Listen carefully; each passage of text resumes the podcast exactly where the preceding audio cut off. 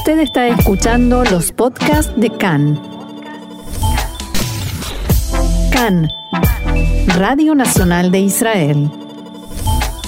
Recordarán ustedes el, asalto al Capitolio el pasado 6 de enero, eh, mientras el Congreso certificaba la victoria de Joe Biden y esto fue un suceso que volvió a abrir varios debates y puso de manifiesto algunos problemas sobre la desinformación en general y en particular sobre la información que circula en Internet.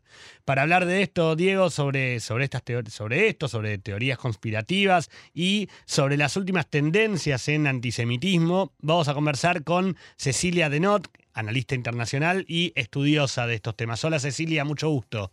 Hola, ¿me, me escuchas? Ahí te, escuchamos, estamos ahí te escuchamos. Hola, perdón, muchas gracias por invitarme. No, por favor, gracias a ti por estar. Cecilia, sobre esta presentación que hacíamos sobre el tema, para ponernos en contexto primero, ¿a qué nos referimos con eh, cuando hablamos de teoría conspirativa y cómo surgen y cómo se alimentan en la era de Internet?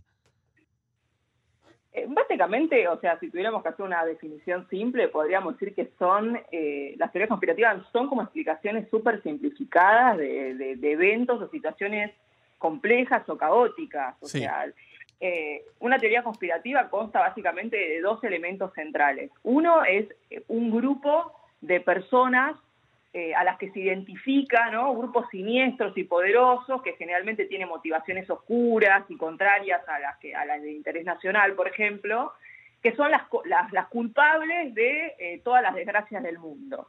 O sea, eh, a partir de la identificación de este, de este grupo de, gente que tiene la culpa de todos los males, se hacen conexiones arbitrarias entre distintos eventos. Y el otro grupo y otro componente que se identifica en todas las teorías conspirativas son los creyentes. O sea, son aquellos que tomaron, si se quiere, la píldora roja, como se dice en la jerga conspirativa, que se dieron cuenta de estas conexiones, que se dieron cuenta de, de quiénes están detrás de todas estas cosas que pasan y eh, tienen como esta cuasi función divina de contarle a los demás eh, lo que los demás no ven pero básicamente eh, se trata de esto, de explicar lo que pasa, de eventos geopolíticos, eventos sanitarios, o sea, desde una pandemia hasta una guerra, hasta un atentado terrorista, a partir de conectar eventos que no tienen conexiones entre sí, pero eh, si yo identifico que hay un grupo de personas que está detrás de todo esto, puedo de esa manera darle algún sentido a muchas cosas que, eh, que, cuestan explicar, que son difíciles de explicar, o que a veces ni siquiera podemos todavía explicar con eh, eh, profundidad, porque nos cuesta, porque son complejas, porque son difíciles, como por ejemplo la pandemia del coronavirus, que todavía hay muchas preguntas y muchas cosas que nos generan, digamos, incertidumbre.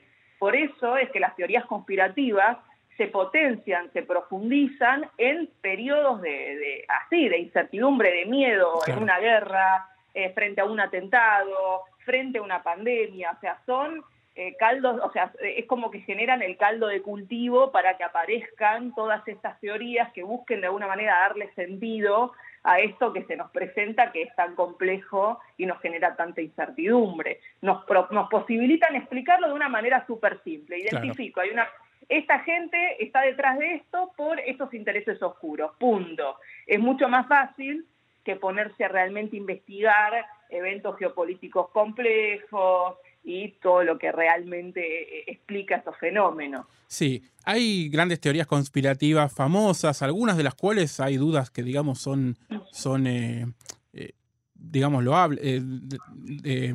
que tienen sentido, como por ejemplo el, ataque del 11 de septiembre, que tiene sentido, bueno, qué falló, o el asesinato de Kennedy, donde hay cosas que también son poco claras.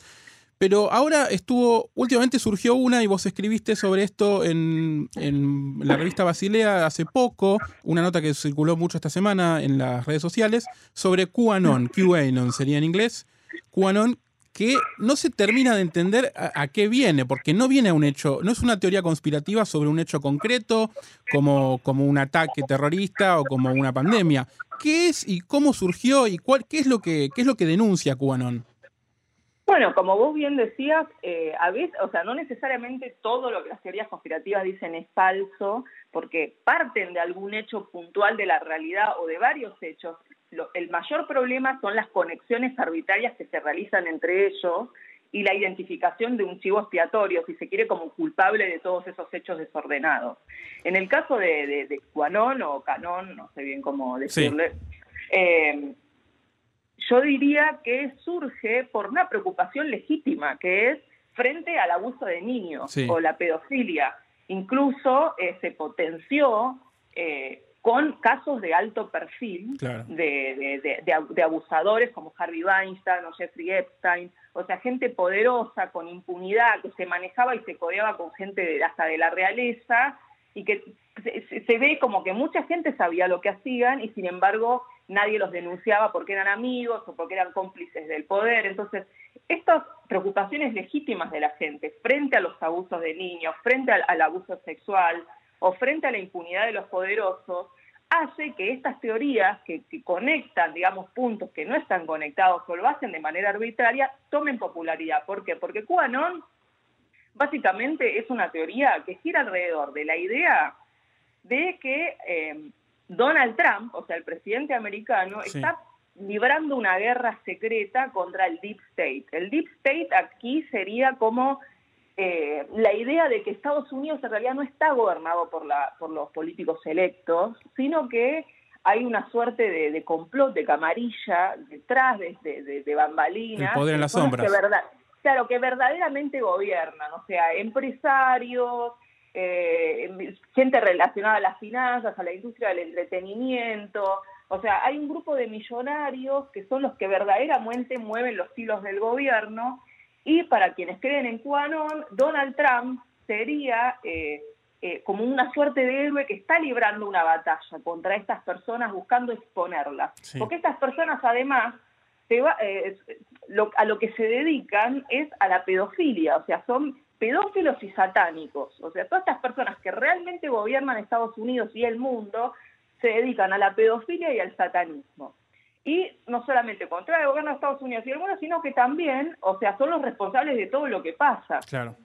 Entonces, para los que creen en esta teoría, Donald Trump es una suerte de esperanza porque es el que realmente va a exponer a estas personas que hacen que Estados Unidos eh, a veces persiga intereses que no son los que de Estados Unidos, pero porque realmente están sujetos a los intereses de estas personas que nada tendrían que ver con los intereses de los eh, estadounidenses. Sí.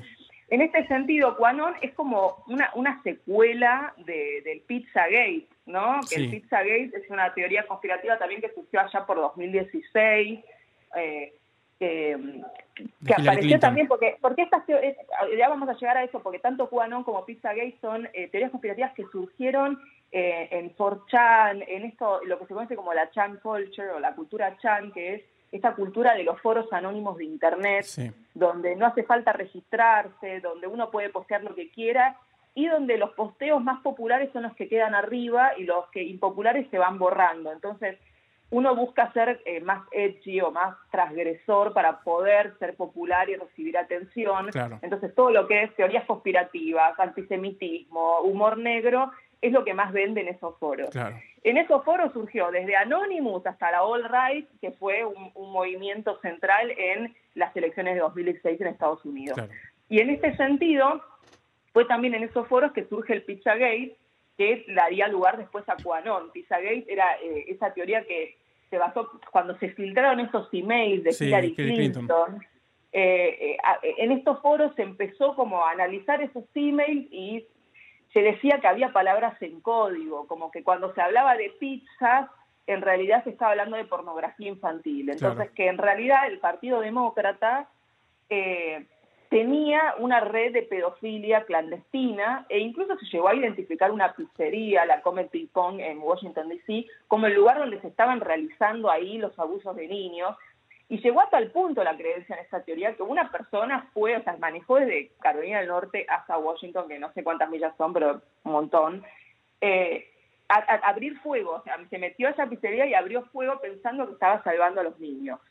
Entonces, si bien esa, esa teoría fue perdiendo un poco de peso, apareció Juanón, que básicamente tiene las mismas premisas. Ocupa su lugar de alguna manera. Claro, eh, hay un grupo de personas que se dedica a la pedofilia. El Partido Demócrata está metido porque en QAnon se identifica a los Clinton y a los Obama como parte de esta camarilla del Deep State que se dedica a la pedofilia y al satanismo. Eh, eh, se suman, por ejemplo, George Soros, los Rothschild, porque las teorías conspirativas también lo que tienen es que se combinan entre sí, se mezcla todo, los Claro. antivacunas. Entonces, eh, es un poco más sofisticada porque además en estas secuelas, si se quiere, se identifica un salvador. O sea, Claro. Donald Trump. Donald Trump eh, fue, eh, es como que no sé cómo el Deep State permitió su elección, Claro. o el pueblo lo eligió, venció al Deep State para elegirlo, y ahora es Donald Trump el que está librando esta batalla contra el Deep State y va a exponerlo. Por eso Ah, parte, del, parte del- de, de las protestas, de la gran protesta del asalto al Capitolio tenía un componente de esto también. Sí, eh, una, una cosa más antes de pasar a eso que quería decir para Sí. que quede claro por qué se llama QAnon, Sí. es que en estos foros eh, que habíamos mencionado, estos anónimos, un- un- en 2017 apareció una persona con el nombre eh, Q, solo Q, que decía tener eh, permiso Q. O sea, el permiso Q es como tener un, un permiso de seguridad en Estados Unidos que te o sea, de, de alto gobierno, de alto nivel, Sí. que te permite como acceder a secretos nucleares. Claro. Entonces, eh, apareció este, este usuario que decía ser una, un- una figura de alto nivel del gobierno de Donald Trump, que tenía ese acceso a esos secretos de Estado y que decía que junto a Donald Trump se estaba librando esta batalla contra el Deep State. Entonces, esta teoría por eso se llama QAnon, o Claro, sea, Q clarísimo. anónimo, por este Claro. usuario y, y se identifica, bueno, entonces Donald Trump y este tipo y otros aliados militares dentro del gobierno están librando esta batalla silenciosa contra estos pedófilos que realmente tienen secuestrado a nuestro país. Sí. Ahora, Cecilia, te hago, te- hago una pregunta como para ir también eh, redondeando. Dentro de todas las imágenes sorprendentes que veíamos el, pasado 6 de enero sobre el asalto al Capitolio, se destacaba que, por un lado, había manifestantes con banderas de Israel, pero que, que de- en definitiva también es comprensible en parte por la afinidad de Trump con, con el país, pero al mismo tiempo había personas con símbolos y leyendas antisemitas o incluso marcadamente nazis. Eh, ¿Hay alguna relación entre el antisemitismo, una relación así concreta entre el antisemitismo y el QAnon? Eh, si te permitís, antes de pasar al antisemitismo, voy a decir una cosita más, nada Sí. más, que es, eh, si quiero hacer la conexión para decir, bueno, ¿qué tiene que ver esto con el asalto al Capitolio? Bueno, primero muchas personas en el asalto al Capitolio se identificaban con la teoría Canón, no las personas que marchaban, porque antes del asalto hubo una marcha de Donald Trump con miles de personas y no todos esos son los que fueron a tomar el Capitolio, pero sí los que realmente entraron, había muchas personas identificadas con esta teoría y realmente para estas personas, si uno piensa estas cosas que veníamos hablando de lo que creen, si, vos le- si Donald Trump les dice que le están robando la elección, que ni siquiera se puede confiar en Mike Pence, porque Mike Pence mismo está vendiéndole la elección a ese deep state, es lógico que estas personas, creyendo que hay un grupo de pedófilos que, que gobierna el país, que Donald Trump los está combatiendo y por eso le están robando la elección, dijeran, bueno, tenemos que ir a detener esto como sea. Por eso también se metieron al Capitolio. Y respecto a lo del antisemitismo, la teoría Canón tiene muchos elementos de teorías conspirativas antisemitas. Yo comulgo con la idea de que el antisemitismo hoy en día es más que nada una teoría conspirativa, porque si bien el antisemitismo siempre tuvo un componente racial, hoy ese componente racial ha quedado desdibujado frente a lo conspirativo. ¿Por Claro. qué el antisemita odia a los judíos? Porque los identifica como estos personajes que controlan el mundo, que son maliciosos, poderosos y que están en las sombras conspirando contra todo y todos, menos Claro. contra ellos mismos. Claro. Entonces, Canon tiene mucho de esto, se identifica un grupo, o sea, tiene, e- es casi calcado de los protocolos de los sabios de Sion, o sea, hay un, un grupo de personas millonarios, entre los que se identifica Soros y los Rothschild, que en la jerga conspirativa es como decir judíos, eh, Sí. se los identifica que están ahí controlando el mundo, yendo contra el interés nacional, atentando contra los intereses de los Estados Unidos, y también aparece el elemento del sacrificio de niños, ¿no? que es un El- libelo, el el libelo libelo de sangre, que es histórico del antisemitismo. Pero además también tiene que ver con cierta base que tiene Donald Trump. O sea, la all-right, eso que hablamos de, la cultura chan, tiene un componente antisemita muy fuerte que, que si bien hay muchos que realmente no les importó que Donald Trump fuera pro-Israel, o sea, eh, en, en esta base antisemita que tiene, eso no significa que todos los que apoyan a Trump son antisemitas o que Trump es antisemita, sino que la all-right, de donde suelen surgir estas teorías conspirativas, tiene un fuerte componente de antisemitismo y que si bien por ahí no les importó demasiado que Donald Trump apoyara a, a Israel, también empezó a aparecer. Por ejemplo, cuando Netanyahu reconoció la victoria de Biden, Sí. toda esta, esta base de la all-right salió a denunciarlo y a decir, ven, ves Donald, que no había que confiar en los judíos, que, que, ellos también son parte del deep state, que te, iban a que te iban a traicionar. De hecho, una de las principales figuras, que es Nick Fuentes, que es un neonazi norteamericano, eh, que, fue uno de los principales que salió a denunciar, ven, que Netanyahu te iba a traicionar, que no se puede confiar en los judíos, estaba en la toma del Capitolio.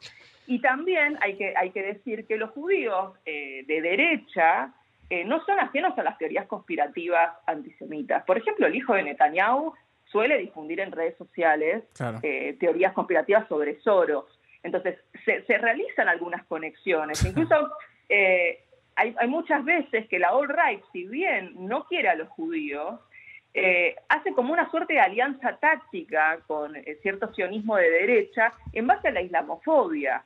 O sea, eh, como tampoco quieren, quieren menos a los musulmanes que a los judíos, y, cierta derecha sionista es islamófoba, incluyo al hijo del primer ministro, es como que hay una suerte de alianza táctica contra los musulmanes, o sea, y por eso es que vemos a los judíos de derecha, a veces en la diáspora, a veces en Israel, repitiendo también estas teorías conspirativas. Entonces es como que también se mezcla. Exactamente. Eh, se ve, se veía en la toma del Capitolio que había gente con la bandera de Israel, pero también había eh, judíos ortodoxos. Clarísimo, clarísimo. Eh, Cecilia, te, agradecemos, tenemos, nos estamos quedando sin tiempo en el programa. Ah, te agradecemos nuevamente por esta comunicación. Es Cecilia Denot, analista internacional. Gracias. Y te volveremos a consultar próximamente.